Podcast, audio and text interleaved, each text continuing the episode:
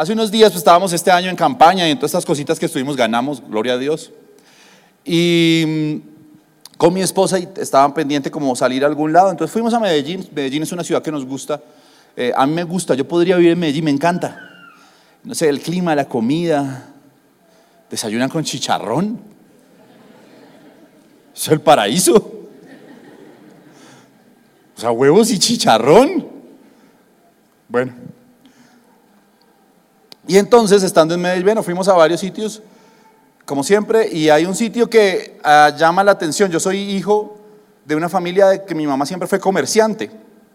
Entonces a mí me gustan los ambientes de ese comercio así eh, trepidante, dinámico, donde le ofrecen a usted todo, donde hay promociones por todos lados, donde hay negocios locales, donde usted le toca cuidarse que no lo roben. Eh, sí, esa, esa emoción. Los que han ido a Medellín conocen un lugar que se llama El Hueco. O si no, conocen un lugar en Bogotá que se llama San Victorino. Ay, no. Yo todo lo compré en Fontanar. En el Andino, no. Sí, esos lugares son chéveres, a mí me gusta. Y ahora en Medellín, además voy porque me, gusta ahora que estamos haciendo todo este tema del, diseño de la ciudad, ideas de, intervención de espacio público. Medellín, digamos que en eso también es una ciudad que ha sido eh, un faro para el resto del país, medios alternativos de transporte, apropiación del espacio público, resignificación del espacio público, es bacano. Entonces fuimos allá y me encantaron, entonces uno va, compra ahí de todo. Y me llamó la atención algo. Seguramente usted, sigamos haciendo encuestas, ¿quiénes aquí son como marqueros? Que yo soy como marquero, a mí me gusta comprar cositas de marca. Levante la mano. Levante la mano. Ok. Bueno, aquí son más humildes. Anoche varios levantaron la mano. Aquí son muy espirituales. Aquí lo que importa es lo de adentro. ¿Sí o no? Ok, aquí les vale 5 la marca y que mientras la ropa sea bonita y de calidad, Ok, si ves, es una reunión de gente muy espiritual. Entonces, caminando por allá, las cosas que pasan en Colombia. Usted va y empieza a ver, y, empecé a ver eh, unos, unos tenis que eran, mm, por ejemplo, Nike.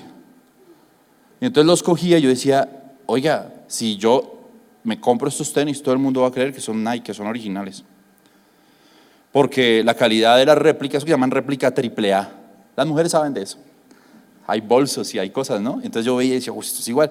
Eh, y bolsos y chaquetas. Y yo decía, eh, la calidad de las cosas las hacen y las marquillas y las costuras, todo como si fuera exactamente la que usted compra en la marca. Ahora, pues yo no sé si de pronto yo no soy muy conocedor, pero cuando yo veía decía, no, esto es igual, está muy bien hecho. Todo está, los detalles, los cordones, las etiquetas, todo muy bien hecho. Luego hay otras versiones, hay otras que son como copias, como versiones, que modifican ligeramente los nombres, pero mantienen los mismos colores de todo. Entonces, si son eh, eh, unos zapatos, no son Adidas, pero son Adimax. ¿Sí? No son Nike, pero son níquel. Y ahí en el hueco viendo zapatos nació este mensaje que busca conectarnos con algo. Cuando usted compra algo que es original, sabe que hay cosas que son originales, pero no tienen marcas. O sea, no hay un chulito acá que diga esto es de esta marca, no hay, no, no, no. Pero usted sabe que es original, así la gente no lo sepa. Pero por el contrario, hay cosas que usted puede hacer, si yo me hubiera comprado esos zapatos, esas réplicas triple A que decía ya, eh, yo puedo salir, toda la gente va a pensar que eso es original, pero ¿quién sabe que eso no es original? Yo porque yo lo compré. O sea, Dios y yo sabemos que eso no es original. Y pensé que en la vida cristiana pasa lo mismo y me gusta este mensaje para iniciar este año. Usted puede ser un cristiano 100% original y no parecerlo a los ojos de los demás. Pero usted puede ser una réplica triple A. Parece a los ojos de los pastores, de sus líderes, de la iglesia, de todos los demás. Usted pareciera ser un cristiano 100% original, pero usted sabe que hace rato no hay comunión con Dios. Usted sabe, porque usted sabe cómo es su intimidad. Usted sabe que lo que pasa en su casa no corresponde con la apariencia que usted demuestra en la iglesia. Usted sabe que lo que usted hace en sus negocios no corresponde a la apariencia que usted muestra en la iglesia. Es decir, usted es una réplica triple A. Pareciera, y no hay alertas para eso. Cuando usted es una réplica triple A, pues el líder está tranquilo. Parece, parece Nike.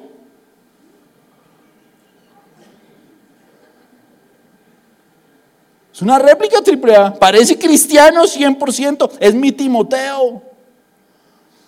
Yo con ese man, con esa señora, yo no sufro. Él va a la iglesia, dice aleluya, gloria a Dios, amén, amén. Paga sus, sus convenciones, está como en las cosas. Pero resulta que hace rato esa persona sabe que perdió conexión con Dios. Que eso que está haciendo ya es la apariencia. O sea, él se pone las marquillas, es cuidadoso en que a los ojos de los demás parezca. Pero por dentro, hace rato no hay comunión con Dios. Hace rato no hay oración, no hay intimidad. Y este año, ¿quiénes están haciendo ya su libro de los sueños? Levante la mano. Oigan, en serio, acá son re espirituales. Entonces uno en el libro de los sueños por lo general pone una cantidad de cosas, ¿no? Pone, eh, no sé, los que, los que sueñan con un carro, por ejemplo, pone un carro, los que sueñan con una casa, sueñan con una casa. La que, la que está buscando novio puede pegar una foto del Brad Pitt. Eh, así, cositas que uno pone, ¿no? Eh, pero sabe, antes este año de empezar a soñar con todo eso que seguramente Dios tiene para nosotros, debemos hacer una pausa. Compartí el viernes en Somos Uno un mensaje que puede ser parecido a este. Y es desde dónde vamos a empezar a construir nuestro año. Desde soñar con carro, casa, beca, Brad Pitt, eh, todas esas cosas. O desde empezar a más bien reconstruir, fortalecer la base de nuestra vida cristiana y tener una base espiritual sólida para ahí sí empezar a construir el resto. Y creo que es más importante, mucho más importante eso. Dejar de ser una copia, una versión o una réplica AAA y comenzar este año con toda la decisión de ser un cristiano 100% original. Este mensaje se llama solo originales.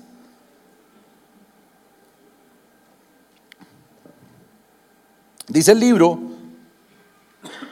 de Éxodo, capítulo 20, verso 25. Le voy a leer en la nueva traducción viviente. Eh, Éxodo, capítulo 20, verso 25. Si usan piedras para construir un altar, que sean piedras enteras, escucha esto, y en su forma qué? Original. No den forma a las piedras con ninguna herramienta, pues eso haría que el altar fuera indigno de un uso santo. Qué bonito eso, me gustó este pasaje. Dice el Señor, cuando van a construir un altar, el altar se construía con piedras, se tomaban unas piedras, pero Dios pedía que las piedras fueran qué? originales, sin impureza, sin deformaciones, sin versiones suyas de lo que usted quiere que sea esa piedra, originales. ¿Qué es una piedra original? Aquella que corresponde fielmente al propósito para el cual Dios la creó. Dios le dio a esa piedra una forma porque Él quería que fuera así. Y Él dijo, cuando construyan un altar, cuando construyan un templo, cada uno de nosotros somos piedras a través de las cuales el Señor construye su templo. Él quiere que esas piedras sean originales porque si no, eso haría que el altar fuera indigno de su uso santo. Cuando usted empieza a deformar, cuando usted no es un cristiano 100% original, sino una versión o una réplica triple A, es una piedra deformada que, que perdió su condición de ser original, se descalifica para usos santos. ¿Dónde, hay un uso santo de todas estas piedritas que están aquí sentadas, por ejemplo, en el matrimonio? Es un lugar santo, el hogar es santo, la iglesia, el servicio en la iglesia. Todos aquellos que sirven en la iglesia, que predican, que están en los medios, que están en el sonido, que sirven en la logística y que a veces ya se les volvió paisaje. O sea, mi plan del fin de semana es irme para la iglesia ya a servir. No, eso no es así. Nunca se puede perder de vista que quien sirve en la iglesia está ejerciendo, o, Dios lo tomó para un uso santo. Esas piedras tienen que ser originales, 100% originales. Porque cuando son versiones o réplicas AAA son indignas de un uso santo. Eso es lo que dice esta palabra. ¿Me sigue hasta ahí? Ahora hay como algunas lo dije al, inicio, versiones o algunas eh, réplicas AAA y vamos a ver un poco de qué se trata cada una de ellas. La primera es la copia. La copia, que es la que le digo que cuando las cosas no se llaman, no es una réplica AAA, es una copia. Es como, las cosas no se llaman Adidas, sino Adimax. Vi unos tenis que no eran Reebok, sino Kibur. Y así hacen como el mismo logo y todo. O sea, usted a simple vista los ve y dice, ah, son Reebok. No, son Kibur. Te confundas. Pasa en la vida cristiana. Y aquí quiero empezar hablándoles a aquellos que no han tomado una decisión férrea, sino que tienen una versión, o sea, empezaron a construir una versión de lo que quieren que sea su vida de fe. Estamos en un mundo donde todo está customizado, si me permiten el anglicismo. Es decir, cada quien personaliza su vida. Usted eh, descarga su celular y lo hace, crea todo su perfil. Entonces quiere que el celular, el fondo sea de un color, que los iconos sean de otro color, que tenga esta o esta otra forma de mostrarle las aplicaciones de acuerdo a lo que usted quiere. Y así en todo. Hoy usted va a un almacén, entonces de, acuerdo a su figura, yo no sé qué, le diseñan usted cómo es su pinta. O sea, todo es como usted quiere. La educación, por ejemplo, hoy se habla de educación personalizada, todo es de acuerdo a sus intereses. Y entonces nosotros a veces queremos que el Evangelio y la vida de fe sea de acuerdo, sea customizado, sea de acuerdo a nuestros intereses, sea personalizado. Y empezamos a crear versiones. Nuestra versión Adimax de la fe. O sea, no es la original, solo cogemos la original y decimos yo quiero versionarla. Yo quiero coger lo que debe ser una vida cristiana 100% y versionarla, tener mi propia versión. Dice el libro de Mateo capítulo 15, verso 9. Mateo capítulo 15, verso 9. Pues en vano me honran, enseñando como doctrina mandamientos de hombres. Entonces hay gente que empieza a crear su propia doctrina. Los hombres creando doctrina. Entonces hay quienes empiezan a customizar su vida de fe, es decir, a, mirar que sí y que no. Entonces yo, eh, las predicaciones de los domingos, sí, chévere, eso es chévere. Eso me gusta, eso lo meto en mi paquete. Eh, lo del ayuno y lo de la, oración y eso sí de pronto no me le comprometo porque como yo trabajo y eso, entonces eso, eso no. Lo de guardarme hasta el matrimonio, no, porque pues está difícil, papi, la vaina. Eso no. Lo de, mm, lo de venir a la Navidad y a comer aquí lechona y todo eso, eso sí, ese sí está chévere. Y la pólvora, eso me gusta. Lo de mm, eh, la música y la alabanza, eso me gusta, eso también me gusta. Cuando llega lo del diezmo, eso, eso no, eso, ese paquete no lo quiero. Sí, es, como si fuera, uno pudiera personalizar, hacer su versión a D-Max, níquel, de eh, la fe y de su vida de fe. O como con todo el respeto, y esto no lo digo ni mucho menos por ofender a nadie, al contrario, el Señor quiere que todos los que estamos acá eh, vivamos una vida plena y seamos cristianos al 100%, no para meternos a una serie de obligaciones, castigos, pruebas, sino para bendecirnos, para amarnos, para que a través del camino que Él estableció nosotros lleguemos a la bendición integral. Disfrutemos, así como usted se compromete a ser un cristiano 100%, el Señor también se compromete a bendecirte 100%. Funciona así. Pero tienes que pararte en la base de ser un cristiano 100%. Entonces lo digo con respeto, es como los domingueros, lo que uno conoce como los domingueros, que es el que viene acá eh, porque le gusta. Y aquí predican los domingos palabras muy bonitas y entonces usted no viene a la iglesia, pero usted siente que, pues que ya queda paces, expía un poco sus culpas, eh, relaja un poco la mente. Es como un ejercicio, como una catarsis que usted hace viniendo aquí los domingos, y, pero el resto de la semana usted está totalmente desconectado de una vida espiritual como aquel que dice, yo tengo mi versión, digamos, yo, yo, yo soy simpatizante de los cristianos. No existe eso, eso es, eso es como decir, mis tenis no son Adidas, son Adimax. No existe. ¿Una persona es cristiana o no? No es simpatizante, no es a mí me gustan cosas, yo voy allá porque a mí me gustan cosas. En algún momento de tu vida tienes que tomar la decisión de ser 100%. Y el Señor lo deja claro, en medio de un mundo como en el que nosotros vivimos, donde todo es tan eh, relativo, ¿cierto? Donde aún la condición sexual de la gente se volvió relativa. Pues hay hombres y mujeres, no, hay lo que cada quien quiera escoger. ¿Hay verdades eternas? No, todo es relativo. En realidad cada uno de los, de los credos tiene su propia verdad. Hay ideologías políticas buenas y malas, hay gente buena y mala, no todo es relativo. Es que el malo, la sociedad lo volvió malo, entonces no es tan malo. Todo es relativo. Entonces queremos tener un evangelio que sea relativo. Y eso no funciona así. Y el Señor Jesús lo dejó profundamente claro. Dijo el Señor, no se puede servir a dos señores, porque terminarás amando más a uno o al otro. Dijo, el que no es conmigo es contra mí.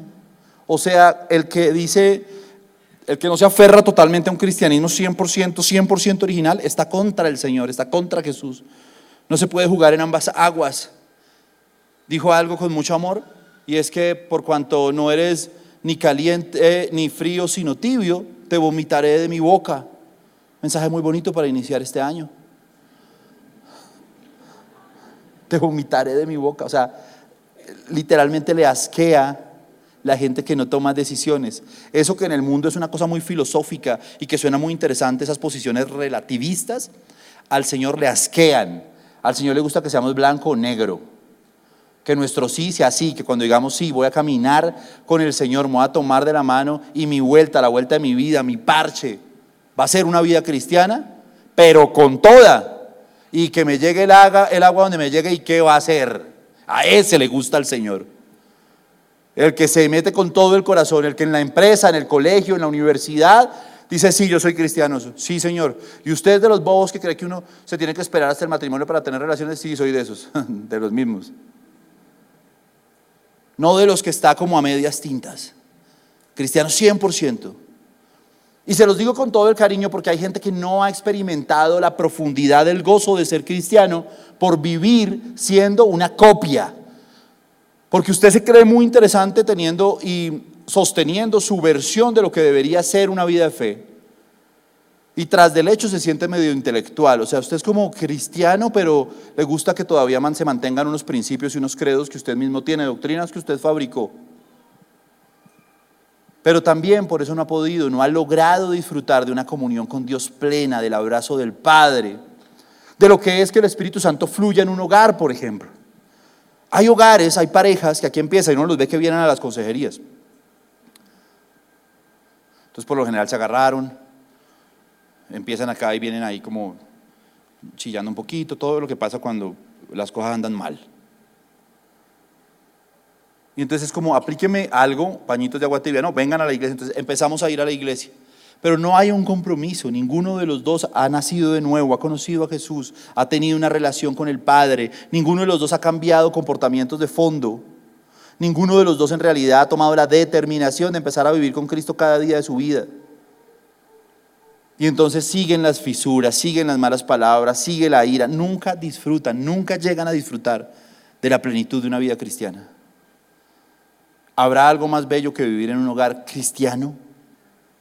Con hijos que amen al Señor. Tener una relación de pareja cristiana.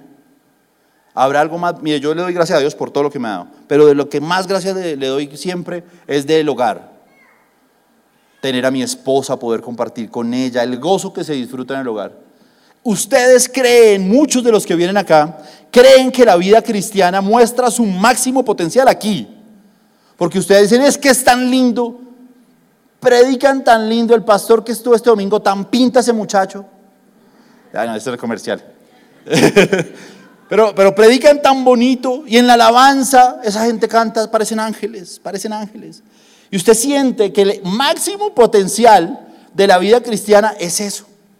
Con todo respeto, eso no es cierto. O sea, donde realmente usted dice ser cristiano es es una palabra, pero solo la puedo decir en Somos Uno.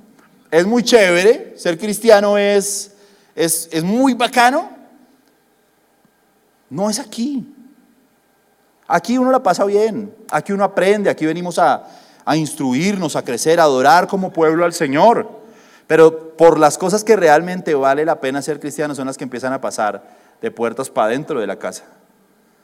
Ahí es donde se vive la fe cristiana, ahí es donde uno dice, valió la pena mis esfuerzos, mis ayunos, esperar para encontrar la mujer correcta. Ahí es donde usted dice, wow, esto está, comprometerme con el Señor, comprometerme a ser un cristiano 100% valió la pena. En una relación de pareja sólida, en que usted llega a su casa y siempre quiera llegar, todas las noches quiera llegar.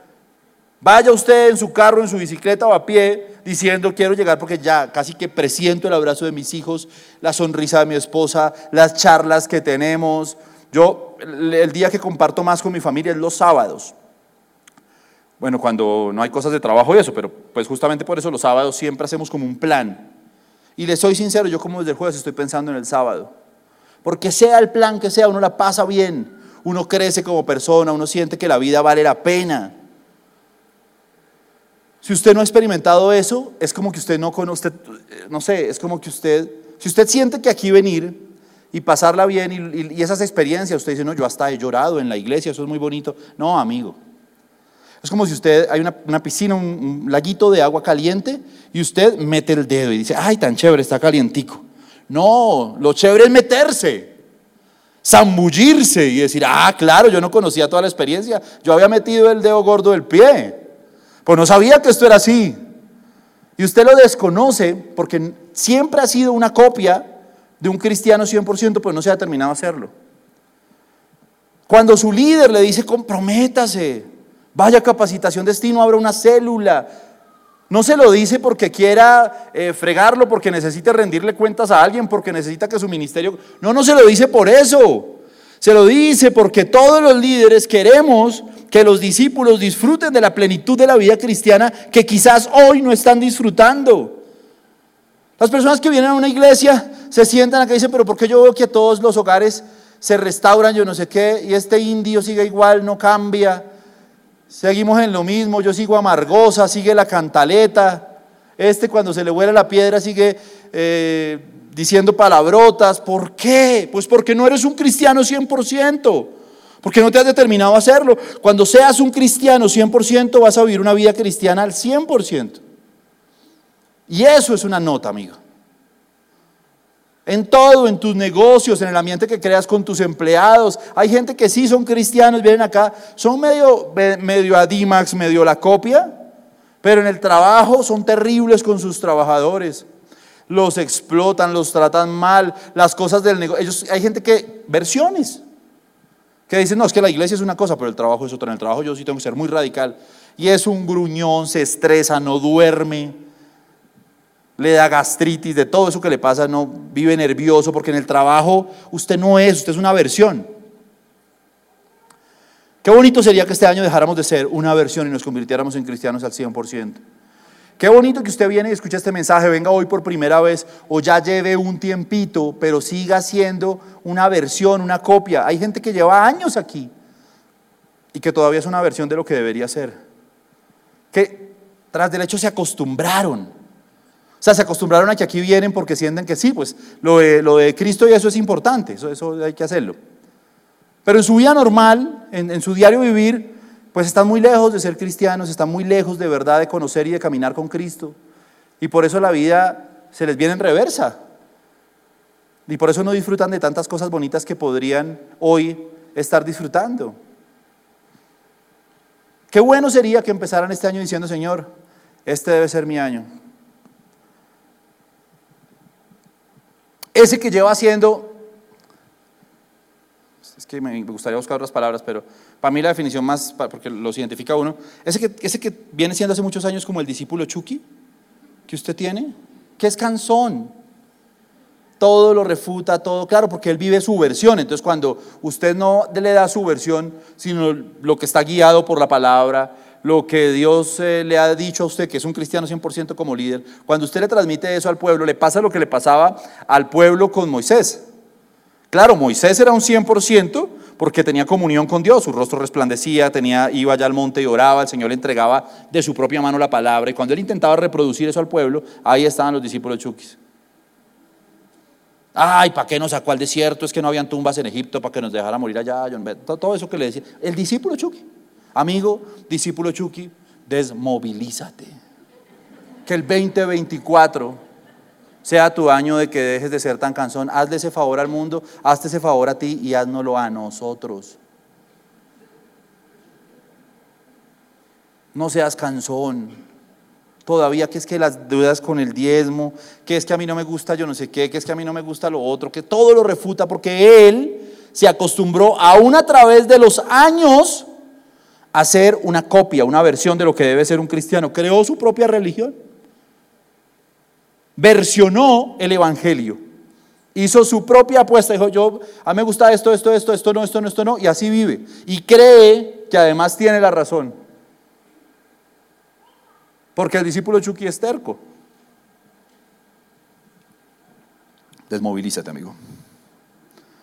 Dice la palabra en ese, en ese pasaje que leímos al inicio, en vano me honran los que predican doctrinas de hombres, los que viven en doctrinas de hombres, en vano me honran, porque el Señor nos dio la doctrina santa, la palabra de Dios, los principios bíblicos. El que empezó a personalizar esa vuelta, dice la, la Biblia, en vano me honra. O sea, usted que viene aquí a la iglesia, con todo el cariño y respeto, este es un mensaje muy cariñoso. Pero si usted viene aquí a la iglesia todos los domingos y dice, ay, es que es tan lindo cuando, cuando levantan las manos, a veces se me escurren las lágrimas. Pero usted vive su propia versión del Evangelio, dice el evangelista, en vano me honran. Ustedes creen que están honrando al Señor viviendo su propia versión de la fe. Y el Señor está diciendo, ese en vano me honra, eso no es honra. Que venga aquí, levante las manos y chille, no es honra. Honra es que le sea fiel a su esposa. Honra es que no tenga ojos para otra mujer. Honra es que yo vea que eh, tienen sujeción a sus hijos y que es un buen papá. Ese que en la casa no se lo aguanta nadie, pero que aquí viene y pareciera una versión de un cristiano.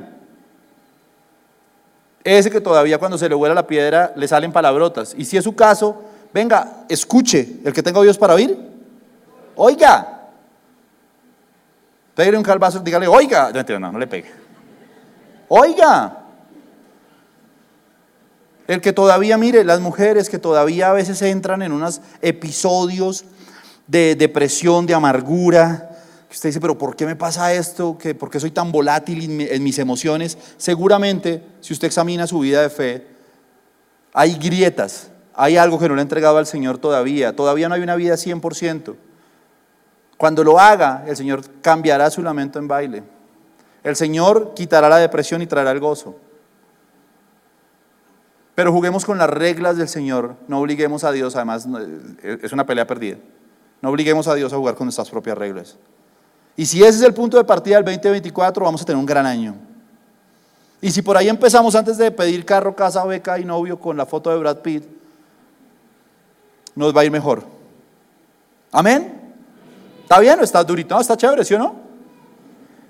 Es algo que el Señor puso en mi corazón que, eh, que les dijera. Pilas. Pilas aquellos que tienen su propia versión. Pilas aquellos que tienen que ponerse a cuentas con Dios. 100% originales. Pilas aquellos que todavía coquetean por ahí o tienen una, eh, un diálogo muy coqueto con la pecadorciña de la empresa, con la gatiña. Pilas, cristianos 100%. Pilas con los que todavía, ay, es que es de chiste que nos describimos cosas ahí con amigas de la empresa y, o con amigos que nos mandamos fotos, envían ahí pendejadas ahí de viejas y de, cristianos 100%, no haga su propia versión. Pilas con aquellos que van por la calle y todavía no controlan andar viéndole todo a todas las mujeres que pasan. Eso es un síntoma de que tú todavía estás conectado al mundo, a los deseos carnales. Pilas. Los que son novios, los que están iniciando relaciones, pilas con mantener principios, con no poner la mano más allá de donde se puede poner. A veces se acostumbra, no, pues igual ya nos vamos a casar, ya no, pilas, cristianos 100%. Pilas con que hoy se nos volvió normal, todo el día uno vive en redes, en redes sociales y en estas cosas. Hay gente que le dice, no, pues yo no estoy en pornografía, esas cosas, uy, no, Dios, lejos de mí todo eso, sí, pero te las pasas viendo viejas que están en vestido de baño en TikTok, eh, videos de mujeres que no los ves por sus contenidos, eh, sino por sus curvas. Y estás ahí solo viendo todo ese material. Pilas, cristianos 100%. Qué bonito es cuando uno circunscribe toda su vida sexual a su relación con su esposa. Es una bendición, amigo.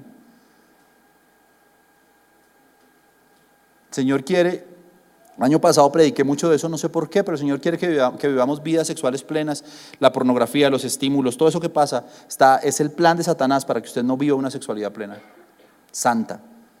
y además que la disfrute, porque el Señor todo lo hizo para nuestro disfrute. Nosotros somos los que nos lo tiramos metiéndole cosas que nunca le debimos meter a nuestra vida y a nuestra mente. Cristianos 100%, amén. Bueno, muy bien. Luego están, luego de las copias, están ahora sí las réplicas triple A. Las réplicas triple A. En época de, en tiempos de Jesús, habían unos señores que se llamaban los fariseos, ¿sí o no? Entonces los fariseos eran una réplica triple A, pero la mejor definición de réplica triple A, usted veía a esos manes y decía, son los más espirituales, son los faros espirituales del pueblo, eran los que predicaban la palabra, eran los que enseñaban al pueblo lo que era bueno y lo que era malo. En toda su forma de ser, eran réplicas triple A, andaban así como una posición espiritualoide, como que eran intachables, inmaculados, en su forma de hablar, todo estaba mal. Por eso si Jesús sanó el sábado, sanó el sábado, eso no se puede hacer, yo soy la autoridad espiritual. Ese muchacho viene con el pelo verde a la iglesia, eso no se puede hacer. Esos, esos, esos. Esa muchacha ojalá se haya cambiado porque yo la conocí en la empresa y era toda coqueta y yo no sé qué. Esa, todo, todo eso, Los fariseos le decían al propio Jesús quietos, ¿no? No, querían naditica. Lo que era bueno y lo que era malo. O sea, le querían enseñar a Jesús lo que era bueno y lo que era malo. A Jesús. Son esos que, que, están, mejor son más papistas que el Papa. Y en sus vestidos, además, vestían de manera recatada como se debía vestir. Siempre me llama la atención algo en los mensajes de Jesús. Cuando se trataba de una prostituta, cuando se trataba de una adúltera, que es una gatiña, cuando se trataba de un cobrador de impuestos, de un ladrón, Jesús extendía misericordia. Jesús amó a todas esas personas con amor entrañable, un derroche de misericordia, pero un derroche de misericordia como lo hizo con usted y conmigo, ¿sí o no? Jesús extendió sobre nosotros misericordia. Pero cuando se trataba de las réplicas triple A, cuando se trataba de los que decían ser los faros espirituales, fue profundamente duro, radical, áspero con esas personas. El libro de Mateo, capítulo 23, verso 13 al 15. Solo voy a extraer algunos de lo, que la, Biblia se conocen como los, los ayes contra los fariseos. Aquí están en la traducción al lenguaje actual. Jesús le dijo a los fariseos y a los maestros de la ley, a los maestros de la ley, ¿qué mal les va a ir hipócritas?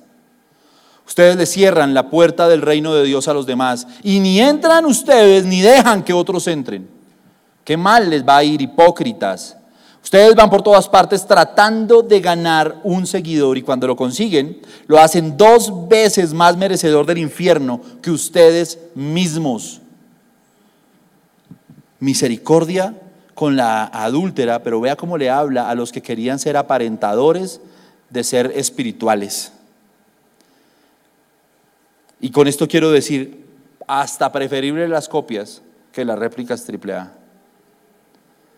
Esos que en, su, en toda su manera de vivir aparentan ser cristianos. Y si este año nos queremos parar en una base sólida, porque hay gente, es que es algo que, bueno, hasta de pronto uno mismo lo ha vivido y por eso lo digo que cuando empiezan a dar un mensaje sobre comprometerse, sobre realmente tomar la decisión, siempre hay por ahí uno de estos que dice, ah, eso es para esto, esta mano de pecadores. Yo ya llevo años en la iglesia, predico, tengo célula. Yo ya, mejor dicho, estoy por encima del bien y del mal. No, este mensaje es para ti. Todos tenemos que revisar nuestra vida de fe. Yo que estoy aquí parado y que el Señor hoy me da este privilegio, usted que lleva 20 años en la iglesia y que tiene un gran ministerio, todos examíname. David, el hombre conforme al corazón de Dios, le decía al Señor, examíname Dios, pruébame y conoce mis pensamientos y ve si hay en mi camino de perversidad. Un hombre de Dios en el nivel más alto siempre está diciendo eso. Un hombre de Dios en, el nivel de unción más alto siempre está diciendo, Señor, examíname. Por eso es que va creciendo, porque siempre se está examinando, siempre está corrigiendo, siempre está limpiando impurezas. Siempre está creciendo, siempre está en un proceso continuo de autosupervisión o de abrir su corazón para que Dios supervise o el líder supervise o la autoridad espiritual supervise. Porque si no, uno se empieza a llenar de sus propios pensamientos. Esta gente pensó siempre que ellos eran los faros espirituales, los líderes espirituales, los que tenían la razón, los iluminados. Dios no estaba con ellos. Hace rato que Dios los había abandonado. Es más, a Dios le caían gordos. Porque cuando usted ve cómo habla Jesús de ellos, le caían gordos. Y si no, ¿por qué les echó tantos piropos? Hijos de vuestro padre el diablo, les dijo a unos. Generación de víboras, le dijo a otros. O sea, les los llenó de piropos, ¿sí o no? No, los trató mal, les caían gordos, como una patada. Porque las réplicas triple A a Dios le caen gordas, le caen como una patada. Esos que son espiritualoides, además que cogen esa jerga. Cuando yo estuve en el consejo y ahora que uno está en la política, hay gente que me dice a mí, pero eh, no sé, uno habla con usted y me parece raro. Le digo, ¿por qué? Me dice, pues porque, no sé, uno se imagina que los cristianos hablan diferente. Un día le dije, voy a decir algo acá con cariño, pero un día estaba hablando con alguien eh, así trabajando, entonces dijo, uy, esto está una chimba. Y él me se quedó así con los ojos abiertos y me dijo, mano, yo nunca había escuchado a un cristiano decir eso. Yo le dije, perdón, tampoco es que sea el lenguaje más, sí, perdóneme usted también, pero pues es, el, día a día. Pero la gente se prefigura que es que uno tiene que andar, es como cuando hacían las películas de Semana Santa que ponían al Jesús andando así como, oh hermanos, yo no sé qué, tal. O eso cuando hace rato, ah, ya después lo pusieron en español latino, pero en esa época hablaba así. Hermanos, en verdad os digo que la gente se prefigura que es que ser cristiano es eso. Hay gente, yo conozco muchos muchachos, en los jóvenes pasa mucho eso, que son chicos que vienen de unos contextos, de esos que le dicen, uy, bacano, mi perro, yo no sé qué y tal. Mano, pero ese chino es más espiritual que muchos de los que tienen ese lenguaje espiritualoide. Esos tienen el chulo escondido, lo tienen adentro, esa, esa camisa venía sin ese chulito que... ¿Sí? Pero ellos saben que tienen comunión con Dios, que están jugados por Jesús, que quieren transformar a su generación, que están tomados de la mano de Cristo. Y no tienen necesidad de tener esa jeringonza evangélica que a mí a veces, con todo el respeto, a mí me molesta un poco. En principio, porque es que nuestra principal meta es ganar a la gente, no alejarla. Entonces, cuando yo, y le soy sincero, venga, le voy a compartir una infidencia a usted que me cae bien. Cuando yo empecé a ir a la iglesia, entonces uno empieza a compartir con gente. Y en esa época la iglesia ha cambiado mucho, normal. Pero en esa época era muy normal que todos eran, mi hermana, yo no sé qué, mi hermano sí sé más, gloria a Dios, o sea, está bien. Pero cuando uno es nuevo, yo escuchaba y decía, uy, no, papi, yo no quiero hacer esto. Esta señora, ¿por qué habla así? O sea, ¿dónde dice en la Biblia que uno tiene que hablar así para, para hacer? A veces eso, todas esas cositas que le vamos poniendo, esos, esos adornos, eso que le vamos tejiendo, es para que sentir nosotros que somos una réplica triple A. Entonces la gente dice, no, pero él, si vive diciendo gloria a Dios, si recita pasajes todo el día, si tiene esas actitudes tan, tan cristianas, yo no sé qué, ¿ese se tiene que revisar? Pilas, que más bien ese no sea una réplica triple. ¿En qué, por ejemplo, usted puede conocer que usted o que puede ser susceptible a ser una réplica triple A? Su líder lo quiere, aquí en la iglesia usted recibe honra, es valorado, todo el mundo dice, uy, ese man cuando predica, cuando yo no sé qué tal, pero su esposa vive amargosa. Mire, yo siempre digo eso, el sello, la muestra de una vida cristiana es la esposa, es la relación de pareja. Si la esposa es amargosa, el marido es réplica triple A. Porque la Biblia nos enseña que uno primero administra la casa y luego la iglesia, no al revés. Que uno primero tiene en sujeción a los hijos, que los hijos, que uno es amoroso, es buen papá. Dios primero quiere que primero seamos buenos papás antes de venir aquí a servir en todo lado. Muchas veces el que sirve aquí en todo lado, nos metimos en una especie de viaje que, ay, servimos aquí, somos hermano, bienvenida, ¿cómo está? Yo no sé qué. Y llegan a la casa y son una mugrera con la mujer. Son una mugrera con los hijos. Son bravos. A los chinos les da miedo que el papá llegue a la casa, ay, ya llegó. ¿Qué debe pasar en un hogar cristiano? En un hogar 100% cristiano donde vive gente 100% original. Que llega el papá y hay gozo. Que llega el papá y todos celebran. Que llega el papá y la esposa eh, se retoca un poquito porque llegó mi hombre, mi macho, mi varón. Cositas ricas, ahora pollo. Eso debe pasar. Pero no, llegó el que en la iglesia se la pase o no sé qué, pero es una réplica triple A. Porque cuando llega a la casa es un mal malhumorado que no habla. Además, chicos, tenemos un nivel de exigencia más alto que cualquier otro. O sea, usted no puede tener, ahí dice, no, ¿cómo le va a usted con, eh, con su matrimonio? Bien, mi esposo es muy respetuoso. Es un hombre que nunca me ha faltado el respeto, que cumple con todas sus obligaciones. Pero usted le ve la carita que está medio amargosa la vieja. Es que no se trata ni siquiera de ser respetuosos cuando usted está 100% comprometido con el Señor. Es el amor romántico, amigo. Esos hogares que usted dice, sí, van a la iglesia y parecen inmaculados, divinos, preciosos, pero hay, y usted me entenderá si le ha pasado, esos silencios incómodos en el matrimonio.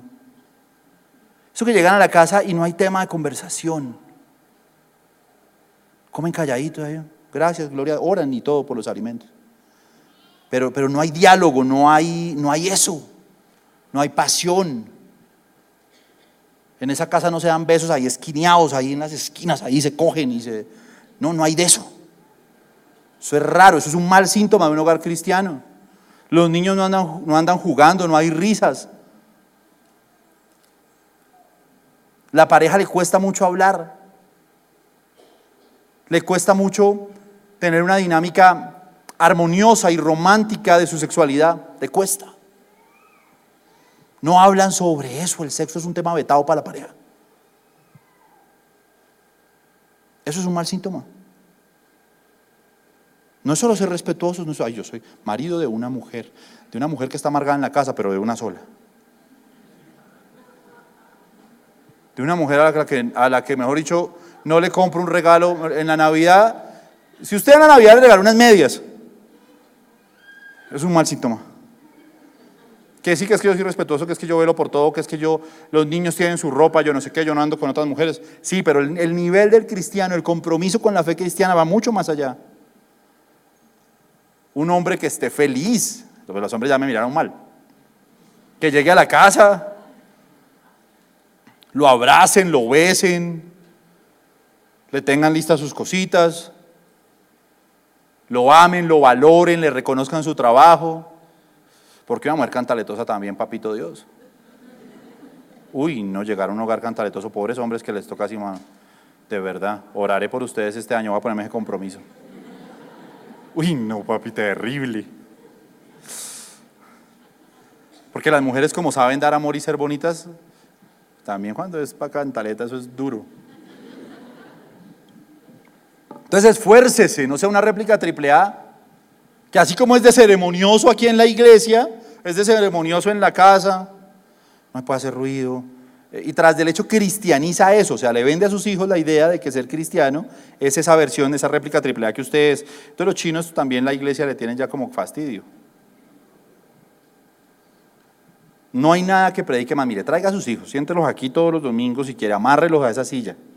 Amárrelos y ábrales los ojos así con cinta para que no pueda, tengan que estar viendo al predicador. Ningún, nada de esas estrategias va a ser lo que va a hacer que usted se bese con su esposa, tengan una buena relación. Eso le va a predicar a sus hijos de manera espectacular. Esa va a ser la predicación que sus hijos van a decir, yo, yo, el camino es Cristo. O sea, mis papás me lo demostraron, esta es una familia feliz. Mi papá ama a mi mamá, nos ama a nosotros, vea el ambiente del hogar. Eso es lo que le va a servir a sus hijos. Sentarlo aquí, yo no sé qué, el chino está aburrido, mano. Otra vez predicar Felipe.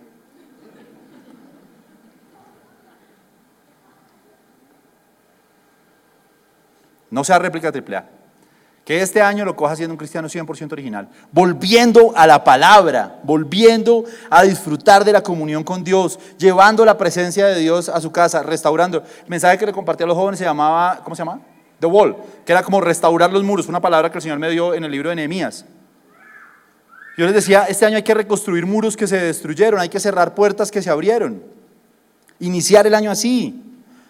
Iniciar el año pidiendo perdón.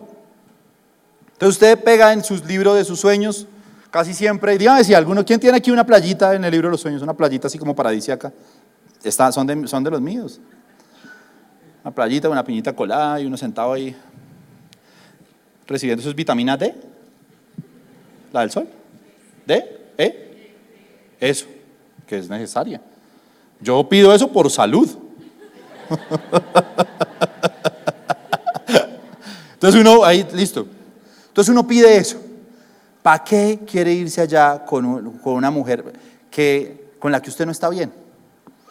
Que usted la ha herido, la ha, la ha dañado, la ha tratado mal, o un hombre al que usted también pues, le ha hecho sus pequeñas grietas en, ese, en el corazón, con toda esa cantaleta que le da todos los días. ¿Para qué? Primero, antes de hacer eso y antes de pegar esa foto en el libro de los sueños, vaya, inicie este año diciéndole, mi amor, ¿sabes qué? Yo voy a hacer mi libro de los sueños. Mira, estos son mis sueños y quiero compartirlos junto a ti, pero antes de eso, quiero pedirte perdón porque no lo he hecho. Quiero decirte que te amo, quiero que mejore el matrimonio. Porque uno nunca se sienta a tener charlas sobre el matrimonio, por ejemplo. Uno habla sobre el ministerio, las células, los 12, que yo no sé qué, que toca completar los 12, que toca hacer esto. Pero cuando se siente uno a decir, ven, hay cosas que hay que mejorar del hogar. ¿Sí? Está bien. Yo no vuelvo a dejar los calzoncillos encima de yo no sé dónde, de la cama y tal. Yo cambio eso, pero también tú cambias, dime las cosas de una mejor manera. O sea, el diálogo. Es un hogar cristiano, de gente 100% comprometida, de cristianos que no son réplicas triple A, sino que realmente, eh, en, si uno va a la empresa, le dicen, ese man es cristiano. Ese man aquí, aquí hace negocios, él nunca se mete en eso. Ayer me llamó una persona y me gustó esa llamada. Porque me dijo, me están imagínate, me están proponiendo eso, yo me paré de la mesa y me fui. Ahora en todos estos mundillos que uno se mete con gente que a veces...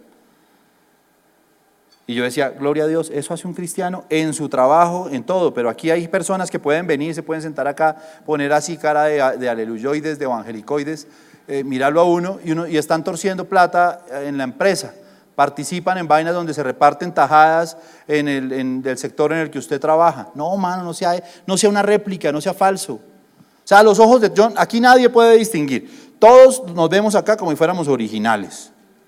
¿Sí o no? Porque además uno en la iglesia es políticamente correcto, se sienta. Si, si uno echa un chiste malo, usted no le dio risa, pero usted dice, ¿cómo no me va a reír el pastor?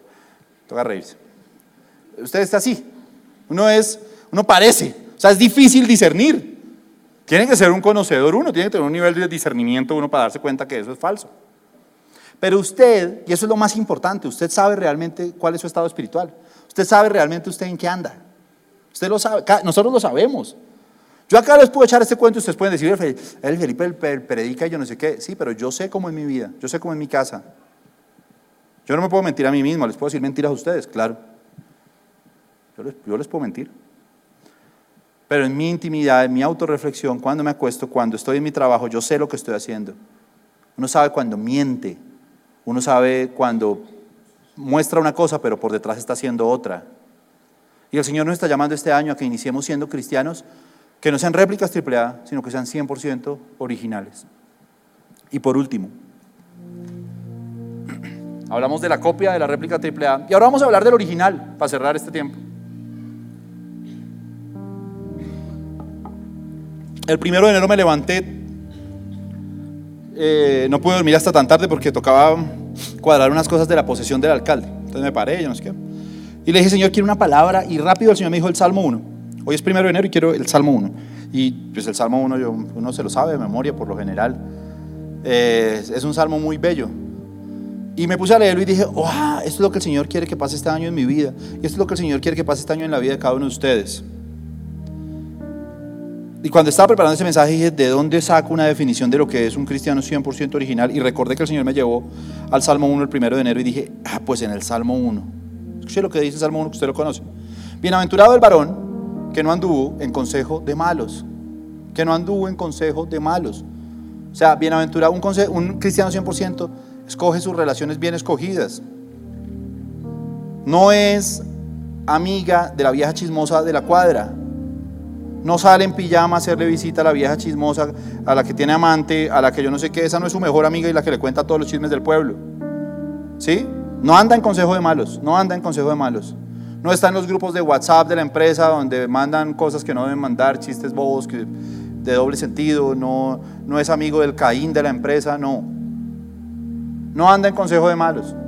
No es una niña o un niño que le paran bolas o se dejan echar los perros de la gatiña ni del, ni Caín, ni del Chayán. No. Pau, pau.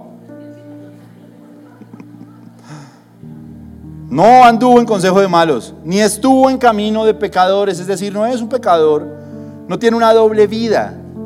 No hace aquí una cosa, pero cuando sale está en otras vueltas raras. No es una persona que para excusarse miente.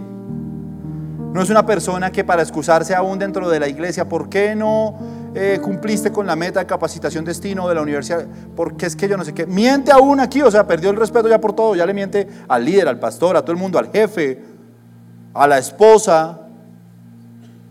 Un cristiano 100% no le tiene guardado ni al esposo ni a la esposa. No tiene platas escondidas en la casa. No tiene secretos con los papás. Cristiano 100% original es un libro abierto. En la casa se respira verdad. Si en un lugar uno tiene que ser verdadero es en la casa. Allá no hay mentiras. Ni en silla de escarnecedores se ha sentado. Esas personas que les gusta poner a la gente en el escarnio público. Que les gusta decir, uy, sí sabe, ¿no? Ese, y es de los 12 y la china como que metió las patas. Esa china sí se veía que era pura gatiña. Esos que les gusta hablar mal de los otros, que son los que saben todos los chismes de cada una de las personas de la iglesia. No saben las cosas buenas. Si hay un triunfo, eso no le importa. Si compró carro, si le fue bien, si ascendió, eso no le importa. Le importa lo malo. Y hay gente que tiene esa apariencia de ser así la réplica triple A, pero que cuando usted le pique la lengua, ay Dios mío bendito, habla mal de todo el mundo, sabe los chismes de todo el mundo. Y entre más alto rango tenga la persona, ojalá espiritual, más lo destruye, más pone eh, en controversia su nivel espiritual, todo eso. Y dice algo que es muy bonito, dice, sino que en la ley de Jehová está su delicia. En la ley de Jehová está su delicia. Sí que es importante esto. ¿Quiere empezar bien el año? Que la ley de Jehová vuelva a ser su delicia. Como la, como la Biblia usa la palabra delicia, yo me tengo que ir a lo que es una delicia. Piense en su plato favorito. ¿Ya desayunaron? ¿No? Ok. Si no ha desayunado, es lo mejor que pudo haber pasado en este momento. Entonces piense que usted ahorita salga y vaya, no sé de dónde le gustan los tamales o dónde le guste, ¿sí? ¿A quién le, gustan los tamales? Uy, mano, esa vuelta es muy rica. Entonces usted llega y abre un tamalito, ¿sí? Uno de esos que esas hojitas, y cuando usted le suelta el moñito a eso, eso bota un vapor, una cosita ahí, y esa vaina huele delicioso, desde el olor y luego les quiero dar hambre, entonces usted se empieza a comer, ¿sí? O lo que quiera, lo que a usted más le guste. Le dije que estoy en Medellín y el chicharrón de desayuno. Bendito sea mi Dios. Entonces usted se come uy, qué rico. Para usted la ley del Señor, la palabra de Dios es deliciosa. ¿O usted hace rato que le cogió pereza? Y ya la verdad, la verdad, que usted se siente y disfrute una palabra y que no. Hasta su propio devocional ya se le volvió, si lo hace, o lo hace de vez en cuando, se le volvió, ah, leamos esto rápido, ojalá se acabe rápido esta palabra y ya ni, la meditó ni nada. Hizo el acto religioso de leer la Biblia. El cristiano 100% original se deleita en la palabra, se deleita la quiere leer, quiere saber más. Además, la Biblia tiene algo muy bello es que usted la puede leer un millón doscientas mil veces. Y todas las veces el Señor le va a revelar algo diferente, le va a hablar de, otras cosas, va a profundizar. Cuando usted lee la palabra de Dios, se concentra, tiene el tiempo de leerla, usted dice, wow, esto es sabiduría en estado puro. Es tan bella, tan profunda, reconforta tanto, así como el alimento físico nos da las energías para todo lo que tenemos, ese alimento espiritual es lo que nos hace cristianos en realidad es lo que nos hace cristianos, nos mantiene nutridos. Un, cristiano que no lee la palabra es una copia barata. No se mienta, mano. ¿Cómo va a ser cristiano si no lee la palabra, si no va a la fuente que le da la guía para ser el cristiano 100% original que tiene que ser? Entonces, este año, antes de ponerse, hay gente que pone leer cinco libros. Eh, leer cinco libros por mes, ¿no? Pues se ponen metas que saben que no van a cumplir. Antes de ponerse todas esas metas, Lea la Biblia, amigo. Yo sé que hay libros muy buenos de literatura cristiana, quiere léalos. Pero ninguno como la Biblia. A mí me gusta leer la Biblia y preparar mensajes como estos, porque siento que son cosas que Dios me habló a mí, no se las leía a nadie. Y eso es delicioso. ¿Sí? Ahora cuando preparo este mensaje y dije, uy, voy a predicar esto el domingo, y bacano, les voy a volar la cabeza. Y esto me lo dio Dios, no se lo leía a nadie. Y eso es delicioso, es como un gusto que eso tiene. Eso tiene un olor rico. Los tiempos de leer la palabra deben volver a tener eso para usted este año. Disfrutarla, avanzar en la palabra de Dios, no tomar sus propias decisiones solo. Esa que las mujeres a veces que viven confundidas, las que están solteras. Ay, ¿será que, será que sí o no? Estoy confundida, ese man. A veces, a veces me parece tan lindo, pero tiene sus pros y sus contras. ¿Qué hago? Esas decisiones de la vida, ¿no? El tipo es lindo, pero es que la mamá me cae tan gorda. ¿Será que sí? La Biblia, amiga. La palabra de Dios en tus negocios, en tu empresa, en tus relaciones sentimentales, la palabra de Dios. Lámpara es a mis pies tu palabra y lumbrera mi camino. ¿Quién alumbra nuestras decisiones como una linterna?